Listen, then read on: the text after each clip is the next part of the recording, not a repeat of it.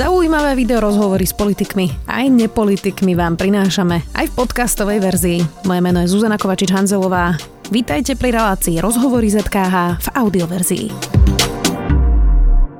Komik, herec a teraz už aj nový ukrajinský prezident, navyše aj s parlamentnou väčšinou. V ukrajinských voľbách vyhral nováčik so svojou stranou Sluha ľudí Volodymyr Zelenský. Jeho strana sa volá presne podľa seriálu, v ktorom komik a herec hral učiteľa, ktorý nečakane vyhrá prezidentské voľby. Čo to znamená pre Ukrajinu a dokáže splniť už od začiatku nereálne vyzerajúce sľuby. Nebude opäť len ďalším sklamaním pre Ukrajincov. To všetko sa budem pýtať. Balaža Arabika, analytika z Carnegie Endowment for International Peace. Vítajte. Ďakujem pekne a dobrý deň. Pán Jarabik, vy ste napísali, že ide o najväčší politický masaker starých elít, som si prečítala, a že teda peniaze už na Ukrajine negarantujú politický úspech na Ukrajine a že Zelenský bude dbať na svoju podporu v prieskumoch, aby bol stále populárny a bude teda reformátorom, populistom. Dá sa to v krajine, ktorá má naozaj obrovské problémy s korupciou aj s inými e, vecami, na ktoré bude treba naozaj komplexné a ťažké reformy? Dá sa byť reformistom, populistom? No, bude to musieť skúsiť, lebo to je, naozaj to je akože zázračný výsledok z hľadiska toho, že teraz e, všetok moc e, koncentruje sa proste do jeho rúk. A toto sa nikdy proste sa nestalo. To je historický, naozaj historický úspech. Takisto si myslím, že treba dať uh, Zelenskému veľký kredit za toto, že za 8 rokov proste úplne obratil uh, ukrajinskú politiku proste na hlavu. Uh, 8 mesiacov proste mu stačilo, aby vyšiel mu film, o tom, že ako on vyhrá. Potom presne takto vyhral prezidentské voľby. A nakoniec e, aj e, teda nad očakávaním vyhrala aj parlamentné voľby. A, e, a ako úplne prvá politická skila proste získala a, a parlamentnú väčšinu. A, a ako jedna politická strana teda získala parlamentnú väčšinu. Podotýkam, práve som videl finálne výsledky, teda už 100% spracovanie všetkých hlasov. A, a sluhovia teda majú 254 a nezávislí kandidáti majú 46, takže dokopy je ústavná väčšina. Kvôli tomu píšem a hovorím, že to je naozaj masaker starých elik. Také odmietnutie, hej, akože oni získali, samozrejme tak ako to koalícia nebude, nezvykne sa, lebo medzi týmito nezávislými sú aj Zopár teda uh, sú aj takí, takí starší, proste z tej mm. staršej generácie, predsa len elít, uh, ale také odmietnutie tých tradicionálnych e, politických strán Ukrajina ešte nikdy nezažila. Možno keď niekto pozerá príliš veľa House of Cards, tak si pomyslí, že to musí byť niekoho produkt a že to muselo stať veľa peňazí. A čo na toto hovoríte? Stojí za ním niekto, kto ho vyrobil, alebo je to naozaj e, tak šikovný politický talent, že toto dokázal? E, hovorí, hovorí, hovorí sa to už dávnejšie. Samozrejme, on má biznis vzťah s jedným oligarchom, Igorom Kolomojským, ktorý je si myslím, že medzi týmito dosť kontroverznými oligarchami Ukrajiny je, je najkontroverznejší. Uh, volajú sa ho bandit z Netropetrovska, aby ste to vedeli predstaviť, proste, čo, čo to znamená byť kontroverzný na Ukrajine. Uh, a proste stále uh, má spory s ukrajinským štátom. Ukrajinský štát znárodnil proste jeho banku po tom, čo on vypratal asi 5-6 miliard dolárov z tejto banky. Uh, on sa aj vrátil po, po, po, po víťazstve Zelenského proste na Ukrajinu. Lenže ten biznis vzťah je dosť nezávislý. Teda Zelenský, Zelenského produkcie, e, teda aj ten film, aj ostatné proste produkcie e, idú na jeho televíznom kanáli 1 plus 1, lenže Zelenský by mohol byť na hociakom kanáli, toto je jeho výber. Asi dostal tam najlukratívnejšie podmienky a na druhej strane tento biznis vzťah je už asi 7 alebo 8 rokov starý. Uh-huh. Takže Igor Kolomojský by musel byť politickým géniusom všetko to predvídať. Hej? No a zároveň chcel by som povedať, že ja si nemyslím, že Zelenský bol takým talentovaným politikom. E, to je ešte raz totálne odmietnutie toho, čo sme mali na Ukrajine. To korupcie a, a, alebo proste ten zachytený štát s týmito oligarchami, ktorý proste štát, ktorý nereprezentuje národný záujem alebo záujem proste tých drobnejších ľudí alebo normálnych ľudí, ale záujem hlavne tých oligarchov. A, a, a toto proste túto, a samozrejme ešte k tomu ešte tá vojna, v Donbase a ruská agresia.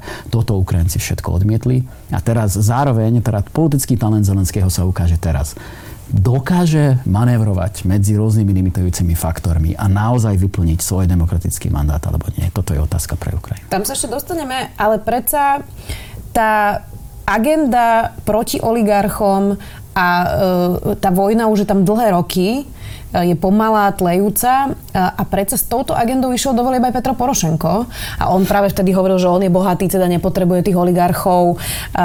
Čiže v čom je to teraz iné? Lebo, lebo presne tento istý narratív bol uh, aj pred uh, poslednými voľbami proti oligarchom, proti korupcii, proti vojne s Ruskom.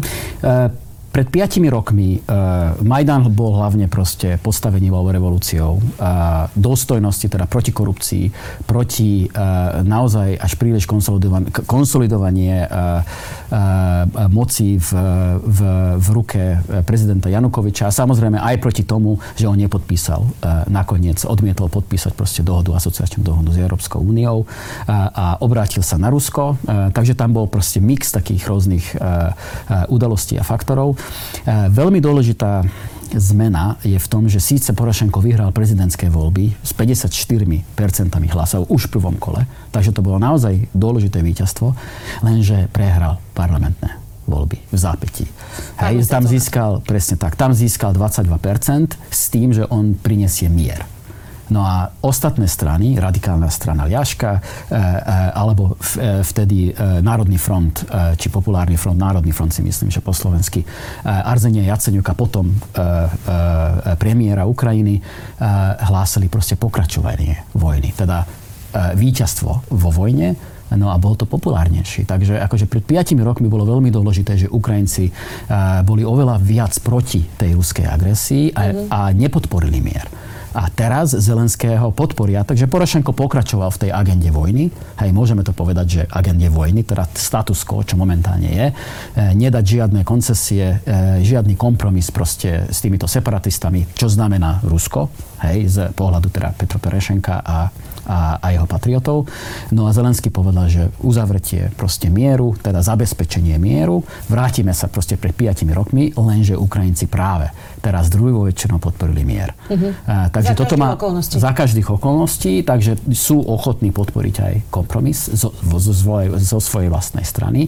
Sú proti uh, pokračovanie vojny. Uh, ja si myslím, že ukrajinská spoločnosť je naozaj unavená proste z tej, z tej vojny a spojí to uh, s veľmi slabými ekonomickými výsledkami. Uh-huh. Hej, ako, ja si myslím, že to je logické. Však Ukrajina hovoria, že my bojujeme proti Rusku, hej, že ruská agresia, ale v zápätí to veľmi zle vplýva proste na, na, na celkové uh, investorské uh, uh, uh, kondície a tak ďalej. Žiadny seriózny západný investor si myslím, že nebude investovať v krajine, kde hovorí, že my, voj, my máme vojnu s Ruskom. Jasne. Hej, no, aj keď, nehovoria, že aj keď, skákala hore dole. Presne tak. Takže toto není retorika proste, čo, čo podporuje investorov. Rozumiem. Ešte sa zastavme pri tých uh, oligarchoch. Ten systém na Ukrajine je možno pre Slovakov ťažko predstaviteľný, ale tí oligarchovia sú tak prelezení do toho systému, Dá sa to vôbec zmeniť? To je moja otázka dnes. Hej, a nie len oligarchovia, ale vôbec ten systém. Proste akože nejdeme, na Ukrajine je okolo 205 tisíc štátnych úradníkov, 250 tisíc štátnych úradníkov, aby sme si vedeli predstaviť tú silu. Hej, a tých 250 tisíc štátnych úradníkov nie je na strane Zelenského. Hej, takže to nie sú len oligarchovia, ale aj tí štátni úradníci, úradníci reprezentujú svoj vlastný záujem, hej, a nie len oligarchistický záujem, lebo tá korupcia je taká e, rozšírená, hej, že prakticky aj oligarchovia a iní môžu a musia kúpiť proste tých štátnych úradníkov vo svoj prospech. A, takže to nebude také jednoduché, že teraz oligarchovia vypadli z parlamentu, tým pádom všetko bude, a všetko bude už ružové a všetko proste bude a, super. A Zelenský musí totiž zmeniť celý štát. A aký štát funguje, akým spôsobom a vôbec politická elita manažuje ten štát a toto je veľmi, veľmi veľká výzva. Mm-hmm. Ďalej to isté musia naštartovať tú ekonomiku. A takisto u, urobiť, vyrobiť si mier na Donbase nebude až také jednoduché, lebo sú tam aj rôzne iné limitujúce faktory, hlavne teda Rusko. A na druhej strane aj nacionalisticko-patriotické skupiny, ktorí proste nechcú stále dávať žiadne koncesie, aj keď proste druhá väčšina Ukrajincov je proti tomu, ale oni teda sú za, ale oni sú proti. Takže tam, tam je proti dosť veľa, teda proti hociakej dohode, nie že hociakej dohody, či dohode. Takže toto budú dosť dôležité limitujúce faktory stále tej ceste. Ale Zelenský dostal taký silný mandát, že už teraz teda musí proste ukázať, že, že t- t- t- ten ukrajinský nádej proste, do čo dávali Ukrajinci, tú nádej do toho nového prezidenta, do nového politika proste nebude stratená. Uh-huh. Bude mať ťažkú situáciu aj preto, že keď bude robiť odpočet po tom, čo skončí, tak tým, že bude zrejme mať teda jednofarebnú vládu, nebude mať na koho zvaliť neúspechy. Zodpovednosť, všetok zodpovednosti je ja. O toto bude mať ťažšie. Uh, no, ja si myslím, že toto oni chceli. Uh, akože naozaj, uh, ja som videl síce, ako aj oni, podobne ako, ako, ako prakticky všetci analytici, okrem teda jedného ukrajinského blogera, očakávali, že nebudú mať nadpolovičnú väčšinu, že predsa len budú musieť proste urobiť koaličnú dohodu. Uh, v, hovorilo sa o, samozrejme o, o spevákovi rokovej hviezdy Vakarčuka a jeho strana Golos, teda hlas. Eh, ale vôbec teraz, akože oni, eh, teda na základe tej svojej retoriky, oni, eh, oni chceli mať tú zodpovednosť. Oni, oni majú plán zmeniť štýl, tón a fungovanie tej, tých vládnych štruktúr. Samozrejme nemajú žiadny taký veľký masterplán, by som povedal, ale tie kontúry toho plánu už existujú. Lenže ešte raz, okrem tých štátnych úradníkov, Ruska, nacionalistických skupín a tak ďalej, budú mať aj 254 celkovo si myslím, že asi 70% e, z tej frakcie budú noví ľudia. Mm. Sú tam, aby ste to proste chápali, je tam 23 ľudí, ktorí proste... Predtým boli e, parlamente. Nie, predtým boli parlamente, boli proste, nemali, nemali prácu. Uh-huh. A proste sú, je, tam, je tam fotograf, ktorý, mm, e, teda svadobný fotograf, ktorý proste a, zvíťazil teda v tých jednotlivých okrskoch. Hovoríme, zvíťazil nad Konstantinom Ževágom, ktorý je, je miliardérom a jeden z najbohatších človekom na Ukrajine, ktorý je v parlamente, teda vyhral svoj okruh už 4 krát po sebe a je v parlamente od 98. A Takže, teraz. a prehral teraz. Hej, akože s nejakým absolútne no-name sadobným fotografom. Hej, takže, ale otázka proste z toho vynorí, že akým spôsobom to bude manažovať uh-huh. tých rôznych ľudí. A už samozrejme sú rôzne uh, uh, správy, správičky ohľadne toho, že oligarchovia už hľadajú možnosť kúpiť proste dosť veľa ľudí. Však pre týchto ľudí 10 tisíc dolárov mesačne je fantastická suma. Hej, a, a ešte viac samozrejme to, akože tie stávky môžu ísť hore. A ukrajinská politika je veľmi, a, teda je to, je to klub pre bohatých, teda bol klub pre bohatých. No a teraz uvidíme, že akým spôsobom budú manažovať a, tú najväčšiu, historicky najväčšiu, fra, najväčšiu frakciu v ukrajinskom parlamente. Uh-huh. A, bude veľmi dôležité sledovať proste, akým spôsobom budú plniť sluby hneď prvý test, si myslím, že najväčší test bude, či sa im dok- či dokážu uh, znížiť, teda nie znížiť, ale zrušiť imunitu poslancov, sudcov, čo bolo vždycky number one priorita, teda aj slub v zelenském, programe Zelenského. K tomu napríklad uh, potrebujú ústavnú väčšinu. Hej, takže už budú musieť hľadať nejakých teda spojencov, či medzi nezávislými, alebo Vakarčukom, alebo aj s ostatnými ľuďmi. To bude veľký test pre, pre nový parlament, veľký test pre, proste pre, pre tú celú uh, frakciu, novú frakciu. No a keď sa to im podarí, tak očakávam taký menší exodus z tej krajiny, lebo všetci, ktorí majú maslo na hlave, a to je dosť veľa ľudí, a zrazu nebudú mať zrazu minútu? nebudú mať minútu v parlamente, aj, aj, aj, aj to vrátanie aj bývalého prezidenta Porošenka hej, ktorý má proste už rôznych eh, súdnych procesov na krku kvôli korupcii. No a práve vtedy, akože tých posledných 5 rokov, bolo vybudované, vy, vybudované antikorupčné inštitúcie. Tam chýbala politická vôľa tie antikorupčné inštitúcie, ak náhle tá politická vôľa sa ukazuje, hej, že bude, tak môžu naplno proste začať fungovať. Čiže aby som tomu rozumela správne, ak prejde zrušenie imunity niektorých poslancov, uh, tak môžu aj odísť krajiny, pretože sa budú obávať súdnych procesov. Ale nielen, nielen poslanci novozvolení, ale aj tí starší Sudcovia. politici. Zatiaľ platilo, že pokiaľ patríš do klubu tých vyvolených, tak znamená, že politické elity na teba platili iné podmienky. Uh-huh. Hej? A, a dvojité standardy samozrejme, čo sa týka justícií.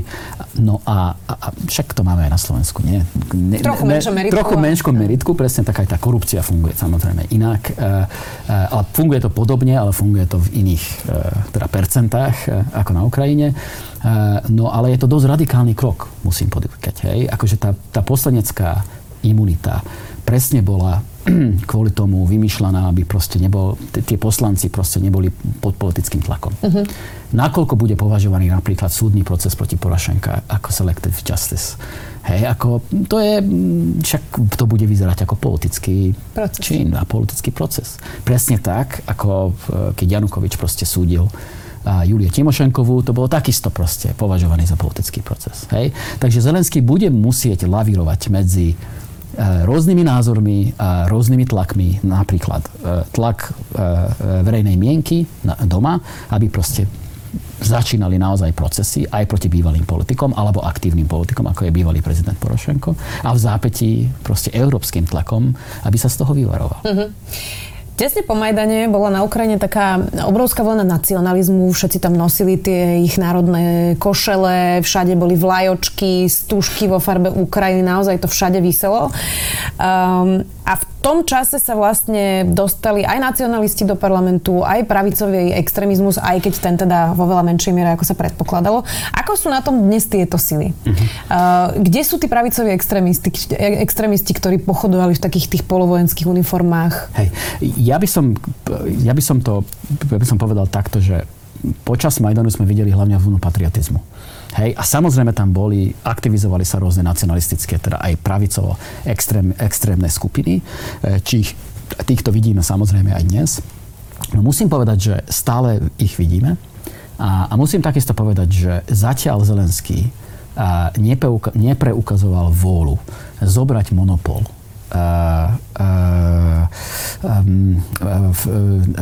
monopol násilia proste nezobral naspäť. Hej. V akom zmysle? No, no počas tej Majdane a po. Hej, aj, aj v, e, kvôli ruskej agresii, ale aj však sa strieľalo aj na Majdane. Hej, kvázi štát e, stratil monopol na násilí.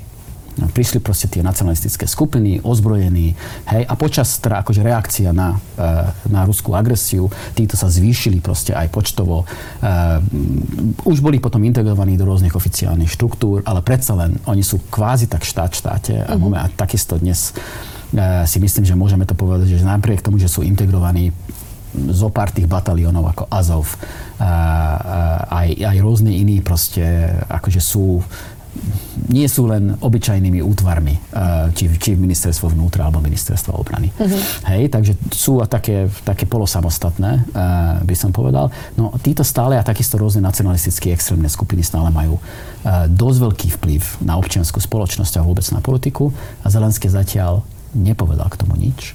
A to bude veľmi dôležitý test, že akým spôsobom, že naozaj ten ukrajinský štát teraz cez tú novú vládu zoberie naspäť monopol na násilie. A, a takisto bude veľmi dôležité ďalej proste zmeniť tých politických priorít, hlavne čo sa týka sociálnych a ekonomických politiky. politík, e, čo za Petro Porošenko bolo považované za správne a za reformu. A, hej, napríklad zvýšenie tarifov naozaj do neba, až čo sa týka cena plynu, hlavne ale elektriky a toto bude vždy, akože toto bude veľké, toto je veľký otáznik. Proste, uh-huh. Či Zelensky to, to dokáže proste zmeniť takto politík, aby na to Európska únia, zahraničné, e, medzinárodné finančné inštitúcie povedali áno. Práve sme sa teraz dostali k zahraničnej politike, o ktorej sme ešte nehovorili. Je toto najproeurópskejšia vláda, ktorú bude mať Ukrajina? Alebo sa to nedá tak povedať? Nie, lebo ja si myslím, že za, za Porošenka si myslím, že môžeme povedať, že zatiaľ to bolo naozaj naj, naj, naj prozápadnejšia vláda, nielen pro EÚ, ale aj pro NATO veľmi zaujímavý fenomén, že, že uh, od toho Zelenský uh, uh, prišiel na politickú scénu a hlavne po tom, čo vyhral, zvýšil, zvýšila si, si, zvýšila si dva, zvýšili si dva, dve, dva faktory.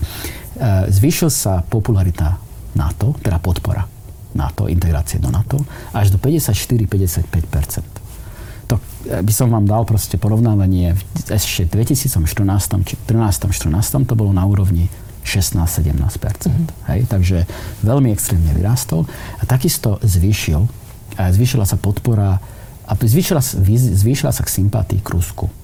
Mm-hmm, čiže obe strany ako keby Presne narastli. Tak. Prečo? Vyššia polarizácia. Hej. No ja by som povedal, že práve menšia. Mm-hmm. Že do, Zelenský, ktorý hovorí po rusky, hej, ktorý je rusko hovoriaci proste z juhu e, tej krajiny, jasne vyslovil svoju podporu za NATO a za EÚ.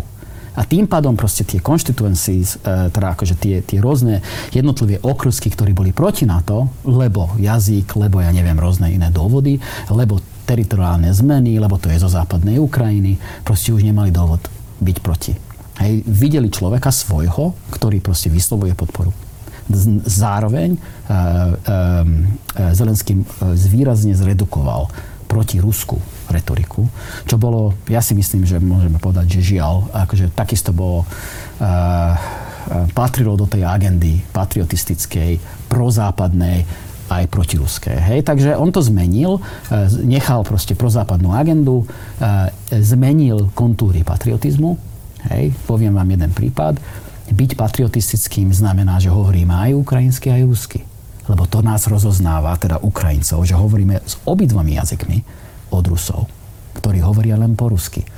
Ale proste ten, e, naozaj čo hlavne na Ukrajine patrí k západnej Ukrajine, že hovoríme jedine ukrajinsky, hej, tak to je, to naozaj patrí viac menej stále v západnej Ukrajine. Takže Zelenský bude stále podporiť štátnym jazykom bude Ukrajinčina, ale nebude proti, vyslovene proti ruskému jazyku, ako bolo predošlá vláda. Uh-huh.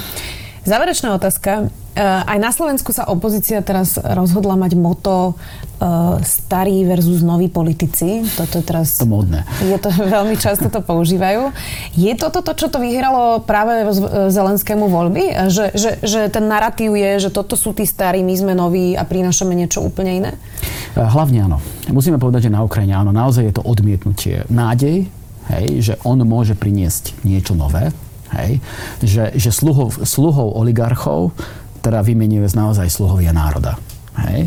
A, ale je to zatiaľ nádej. To není proste jeho úspech, to je naozaj odmietnutie tých starých elít, masaker starých elít. A, ale musím povedať, že akože oni, tí Ukrajinci, museli vidieť niekoho, do ktorého proste to nádej sa skladá. Hej? Takže presne nejaký symbol a k tomu proste hovoríme, že to je komík, hej, to je, to je trošičku keby, aby som sa vrátil na Slovensko, to je trošičku keby Šuty išiel do politiky, hej, lebo ja Šutyho považujem za najlepšieho uh, uh, satirika, politického satirika kritika, satirika. Hej? A Zelenský posledných 20 rokov práve vyrástol ako najväčší politický satirik, však on má politický mm. proste show. že je to ako keby Milan Markovič v 90 rokoch. Alebo Milan Mar- presne tak, alebo Milan Markovič, to je ešte lepšie. Hej? Takže ako, áno, je to symbol, ale ten človek bol v politike. On sa pozná s každým. On sa pozná aj s Vladimírom Putinom. Hej, takže nemôžeme považovať naozaj len, to není obyčajné, čo ten človek je milionárom hej, kto financoval jeho kampaň. Však on nepodporoval, nepotreboval podporu oligarchov. On je milionárom. On si vypracoval sám ako najväčší showman, ako na jeho, jeho biznis, proste jeho firma je naozaj najdôležitejšou produkčnou firmou na Ukrajine a dokonca v celom alebo jeden z tých najúspešnejších v celom bývalom sovietskom zväze. Bude to určite vzrušujúce sledovať, čo sa bude teraz diať na Ukrajine. E, vážim si, že ste prišli k nám do štúdia, nie je to často, keď sa stretneme na Slovensku. Dnes bol môjim hostom Balaž Jarabek, Analytics Carnegie Endowment for International Peace. Ďakujem. Ja ďakujem. Počúvali ste podcastovú verziu relácie Rozhovory ZKH. Už tradične nás nájdete na streamovacích službách, vo vašich domácich asistentoch, na Sme.sk, v sekcii Sme video a samozrejme aj na našom YouTube kanáli Denníka Sme. Ďakujeme.